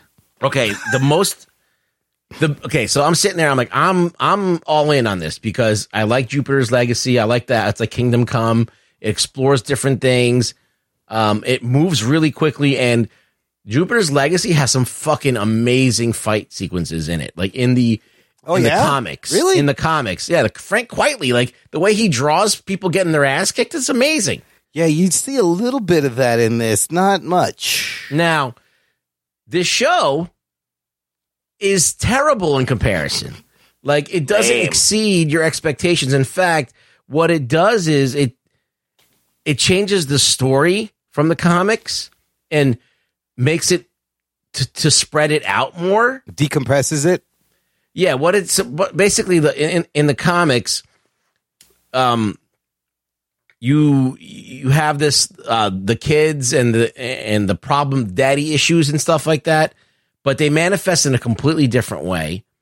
For example, uh, Paragon, all right, which is the which is- Utopian's kid. Yes. In this, he's uh, like a, a kid that wants to please his dad that can never measure up to his dad. And um, but he's trying to be a hero and he, he makes a couple of mistakes. In the comic, he doesn't even wear a costume. He Oh. doesn't go by the name Wow. Paragon. Wow. He doesn't give a shit about anything. In fact, he hates his dad and never wants to speak Oh, to him. well, that's the daughter in the show, Chloe. and the daughter, hates the dad. daughter's even worse. The daughter, the daughter's the Oh. same. They both hate their parents. So he can't get any respect from his kids, the Yeah. Utopian, after all this So- time. Hmm. and and then what happens is having those two kids being so hateful to, towards their father accelerates the plot faster in Mark Millar's comic. Ah. and so in this, they kind of they kind of switch the character so he wants to please his dad. So now it's going to take him a long time to start hating his dad. He's like already they planted the seed, but now this is he, you see that he's getting frustrated with his father as the show goes on, right? Yeah. So and he's he's having daddy issues. Well, he got So that- grounded and he was told to stay put on the farm. Right. Yeah. So basically, what they're doing is they're denying some major stuff that's supposed to happen They to propel the story. way too much. They slowed this down way yeah. too much. So they pump the brakes on on it to let it like. It's kind of weird because Mark Millar's books are way too quick. All right. They're like you blow right through them. yeah, but right? this is You- they they went the opposite extreme with this. and they needed to yeah i think they should have pumped the brakes on a few things and let and, and developed some some characters a little better than in the comics and explain like the alien uh, the what happens who gives them the powers and this and that and why and how the superheroes how the villains are like all these things they left unexplained in the in, in the comic but they didn't do any of that they kind of just stretched things out so you get more of um the utopian and you get more of them going to the island and like you don't need all this stuff. So the first thing that that when i watched the show is yes it was too decompressed. It was moved the pacing and where they moved things in the story was not like the comic and it, and it was disappointing to me because i was like all right whatever this is moving way slower and and, and we can get there why are we waiting to get to where we need to get It's the reverse of Invincible, where they improved that, and this one they fucking made it worse. and it's convoluted too. Like, oh yeah, the way it's done in the comic is so much more elegant. All right. Okay. Um, I have a lot of issues that's- with this show. So, th- so th- that number one, like the pacing and how things move, it, it, it, it like it grinds everything to a halt and it makes it like a boring watch. Okay, It's slow. Then on top of that, they Stephen S. DeKnight or whoever the fucking did this, he doesn't know how to do superhero action. He knows if you ever watch the other fight scenes in this, Yeah. like that are not um based in superhero powers, Yeah. like where it's just karate and shit Yeah. and like whatever, Yeah. they're great. Yeah. Oh yeah. They they they feel this but whenever you have to have someone flying and throw energy Yeah. or whatever, it feels like it, people yelling all ah, like all that. I'm like, This is interesting because Stephen S. DeKnight has made good shit. He did the first season of Daredevil, and that's what you just said. It has a lot of hand to hand combat, looks great. This thing is hovering somewhere around a CW show and like Titans, but like CW shows have better writing than this fucking show, right? And some of the Yeah. effects are questionable. I've seen better on the CW. So the tone and the look of this, and half of it is a fucking 1929 period piece. What the fuck? Well, actually, the uh, the sets and stuff in in the, in, in the period piece are actually really really nice. It's just a lot. So let me. It, it's it's very very precise where where it's bad. It's bad with anytime there's flying and powers and and and their makeup department and costume department is terrible. Dude, the dialogue is not good. Some of the dialogue makes no sense. These nonsensical lines. Why are you even saying this? The acting is so poor Oh, the and stiff. Paragon is Paragon and Leslie Bibb are terrible. And even the what's who's the big name? Josh Duhamel. He's he's all right. Like you need a name. Like even the I mean, who's a fan of Josh Duhamel? I don't know. He's okay. But he's fine. He's like fine, you know, but he's a little generic. I he, I started to grow into his utopian. I mean, there's a scene where he's sitting at the therapist, and the reveal is kind of fun. But even it just I don't the the exposition is so clunky. And so heavy handed. And it, I'm like, get to the fucking island already. Okay, in the comic, the main character is the guy with the mohawk, Oh, that which is uh, what's his name's kid, The- and and who killed and- uh, who uh, who went rogue or went bad, right? yes, and Samson's daughter are, are the two stars of the of the comic. Oh, All right, they're getting there, but it took them all the first season But to like get there. Chloe is just like not a likable person, and Exactly. and, I- and she's annoying. Like her acting is annoying. I don't like it. See, and that's the thing. now you've had a whole se- see. Like, what happens is in the comic, she's annoying, and then something happens, and then she becomes not annoying. And they're gonna get to that Do they eventually. explain the blue fucking drug? Like she steals this blue crystal No, drug, and I'm like, what is this? What are you doing? What is it? No one knows. I don't think. It, I I don't, don't think, think it they're ever gonna get to it. So I don't know. It's like it was. It's a colossal blunder. I'm because- intrigued by the the Mohawk guy who's got that thing that can transport him everywhere. Like the, the tech, he's the tech guy. That's kind of cool. Yeah, so they're like the kind of the. It just they bungled this so So bad. basically, Fuck that show.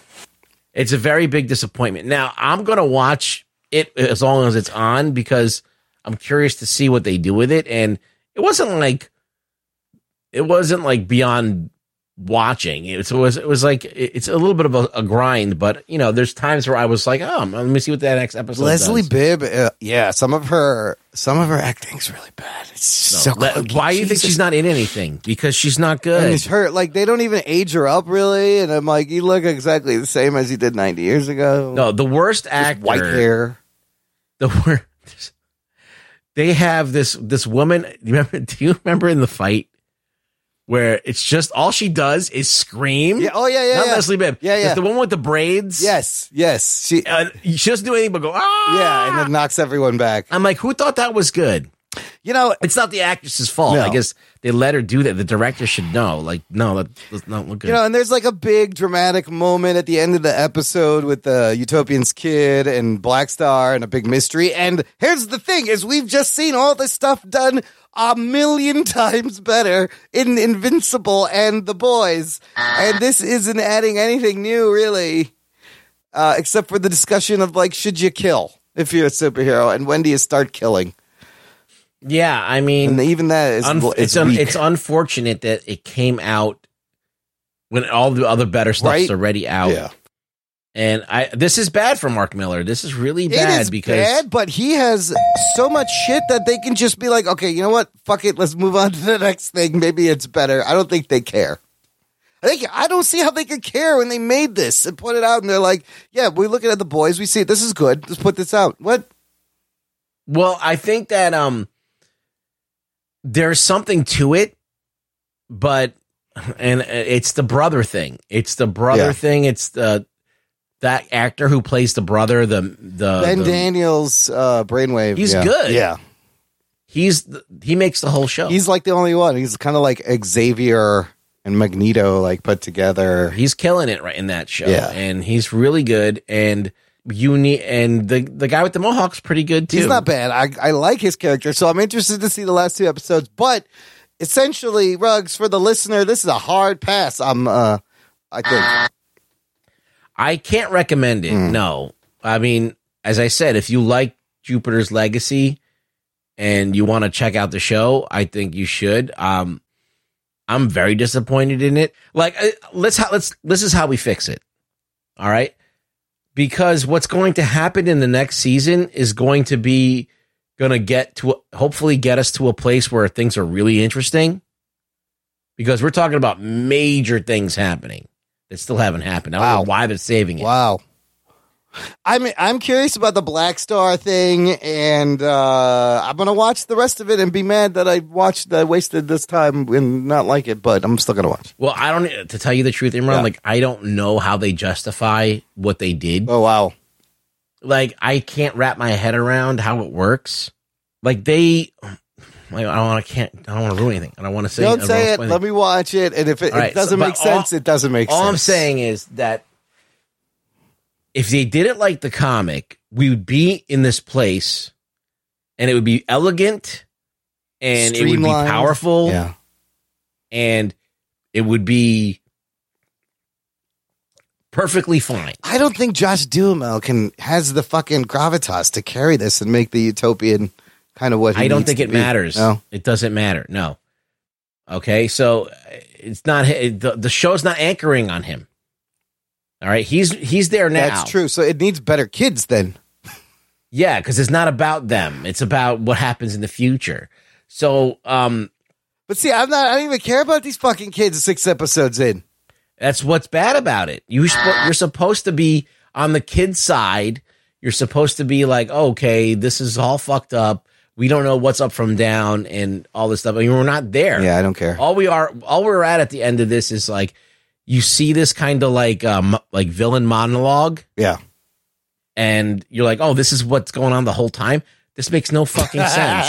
nice. Why would you do it this way? So stupid. Oh, I can't wait to get to that. All right, we'll discuss this more later next week when I watch it. uh yeah i would say don't watch it um unless you want to support mark millar and make sure that he you know i mean he's already They're all in. They're gonna make more of his things. It doesn't matter if this thing does Yeah. well. Is the thing? It's Netflix. They're they'll. i mean look i just want to say that you can do better like you know hire better actors Yes. hire hire better stunt coordinators for this for these things get rid of whoever's doing the makeup right now and the effects because they're terrible Yeah. And um, yeah, look at the fucking comics and make the action scenes look like that. I mean, I've seen. I've heard better dialogue on fucking The Flash. I mean, there's a fucking fight scene that in the fucking comics that is just fucking brutal. Yeah. And you could only do it in animation. You could never do it. That's why the Invincible season finale worked. Yeah. There's no way you could have done that live action. The subway scene in that episode. How you doing that live action? There's no way. There's no Right. Okay, let's talk about some good shit. Rugs, I checked out the first two episodes of uh, Snoop Dogg's new Star Wars show on Disney Plus. It's called Bad Biatch. Oh shit! Oh, You know how long I've been waiting to do that show? Be more funny. Bad Biatch. No, Bad Batch on Disney Plus about defective. that's what clo- I. Uh, that's what comes out of my dick into the shower. It's a, I got, I got, I left a bad batch in the shower. you may want to clean that up, rinse that off Yeah. before you go in there. Bad batch. Defective clones. Uh, and uh, they premiered with a 75 minute episode one, and now there'll be like eight episodes, 30 minutes. Second episode came out. Uh, I fucking dug this. Did you get to watch this? I watched one and a half of the Bad Batch. Okay. Like I, I got to a point where they went to another planet, and they found the other guy there, and then they were trying to get a ship, and then the kid was on the ship. Sounds like Mandalorian. yeah. Was that and then I Mandalorian? then I fell asleep. That's the end. That's all that came out, I think. Oh, really? Yeah. There's only like two episodes. But what happens when the kid's on the ship? Nothing. It so it, on the in the second episode. Spoiler alert. Uh, did you get? Did you watch the second where they like leave the kid? Where they they send him No, no, no. They go to the other planet to find the other guy. Omega Omega. Yeah, Omega's on the thing with them, stowing away while they're trying to, I guess, get captured on purpose for some reason. Yeah, yeah. That's actually a fun. And that's a fun sequence. Yeah, Omega. And then I fell, I fell asleep after. I did love how, and after at the end of the first one, like one of their guys is now kind of reprogrammed and coming after him. I love that dynamic. So she's basically a um, female Boba Fett. Oh, is she? Yeah, she's smart. She knows a lot of things. She's a, she's a clone, she's a clone. That's right, like them. Yes. And she's different. Yeah, she's a different clone, and these guys don't. So, again, in the first episode, spoilers, but they do. You get to see Order sixty six from another perspective, and I love every time I see Order sixty six in video games. Did it bother you that Kanan's voice didn't change and he was like a little kid? So that Caleb is Kanan from Rebels, right? right. Wow, he was the same voice. I didn't notice that. I'm like, why is this kid's voice like so deep? So he runs off. I'm sure that he'll come back uh, uh, later in the season. But I love like Hunter and Wrecker and Tech and Echo and Omega's fucking Kiwi accent. I'm Omega. He's fucking Australian or New Zealand or whatever. I thought it was a solid setup, and I love the characters. I'm going to be watching this. It was fun. Uh, the people in our Facebook group seem to really enjoy it. I mean, it's well done and it's en- entertaining. Um, I'm not really in love with any of these characters like as much. I mean, they're they're pretty generic as far as I'm concerned. i know, but Wrecker's like- fun. He's the big guy. Yeah, he's the fun. Big guy's fun. But you know, they, they're like these standard archetypes. They are. Got it. They are. got. And the funny thing is, they're named. They're named what they do. Right. you got Hunter, who's the hunter and the leader. yeah, it's not. It's not really that that uh, that complicated. Tech is the tech guy. Wrecker is the wrecking guy. Echo is the communications guy. Crossfire is the sniper. It's kind of funny. It would be funny if they had a little bit more personality. I think we'll see right a little bit more. Yeah. They, they, they've got to develop it a little bit. But I do like how in Order 66 happens, they didn't get reprogrammed. It didn't affect them, you know, because they're defective and everyone's just fucking gunning for Jedi's all of a sudden and they got to save well, the Jedi. one of them is now not defective. Oh, one of them is, yeah, a little bit. Crossfire, you mean? Yeah. Yeah. They got him. But then now I love that because wherever they go, they got to fucking look up for Crossfire on their tail.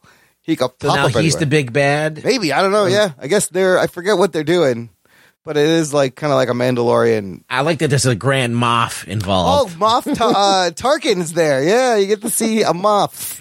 I just like saying Grand Moff. Tarkin is in it. Maybe I don't know. Uh, the, Yes, the, the other Moff Rug Boy. Moff Rug Boy, Grand Moff Rug Boy. The other thing that I watched that started up again was Mythic Quest on Apple TV Plus. This is, of course, the show like Silicon Valley, but about video game developers with Rob McElhenney from Always Sunny in uh, Philadelphia. Fucking great show. Uh, two uh, two new episodes out. I love I love Mythic Quest. It's so good. It's a good show.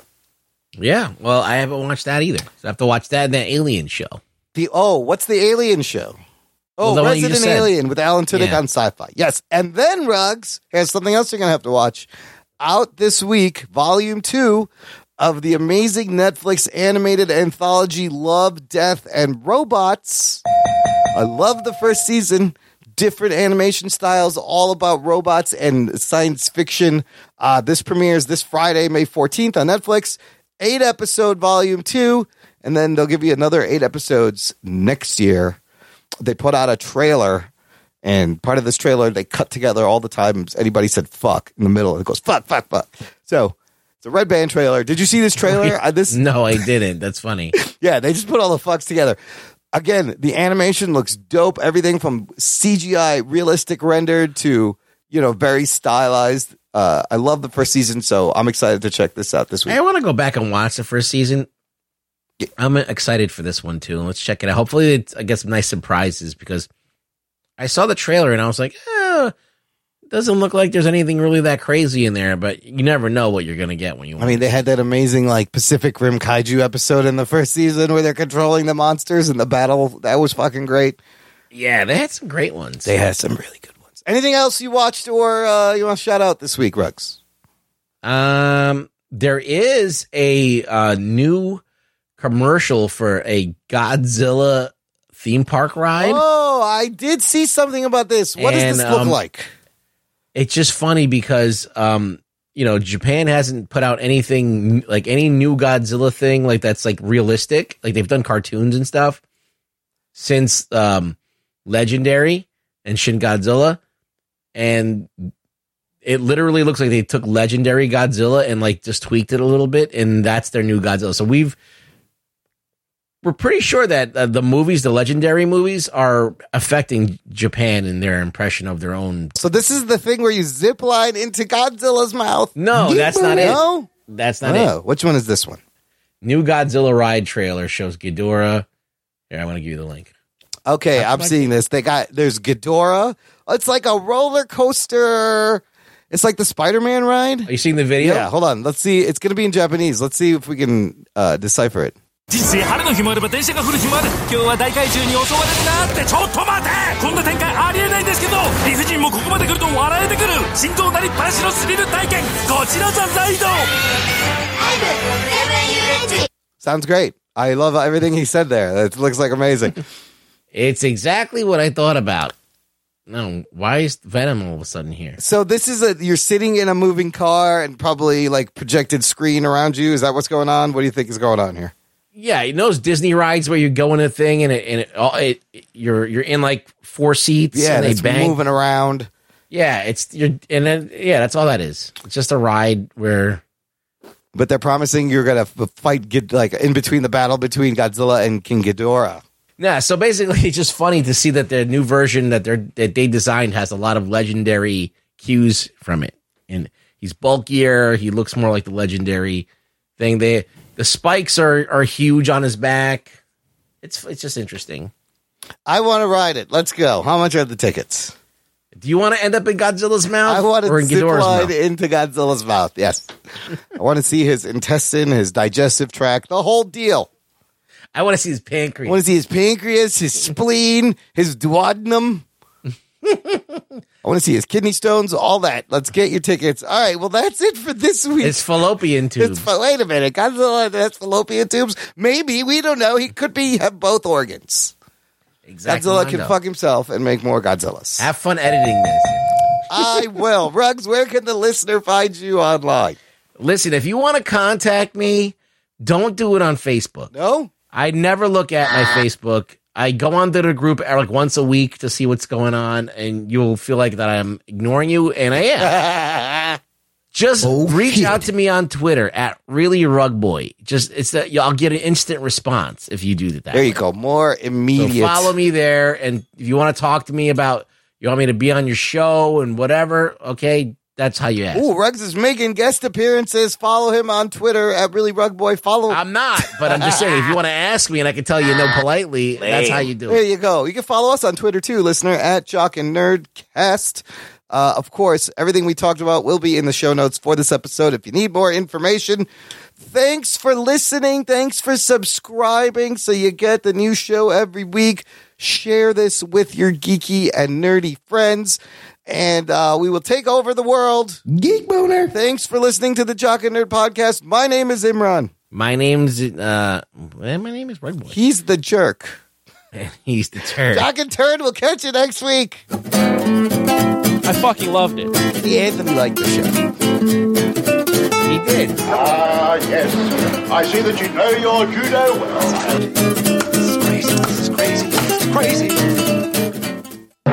Jock and Nerd.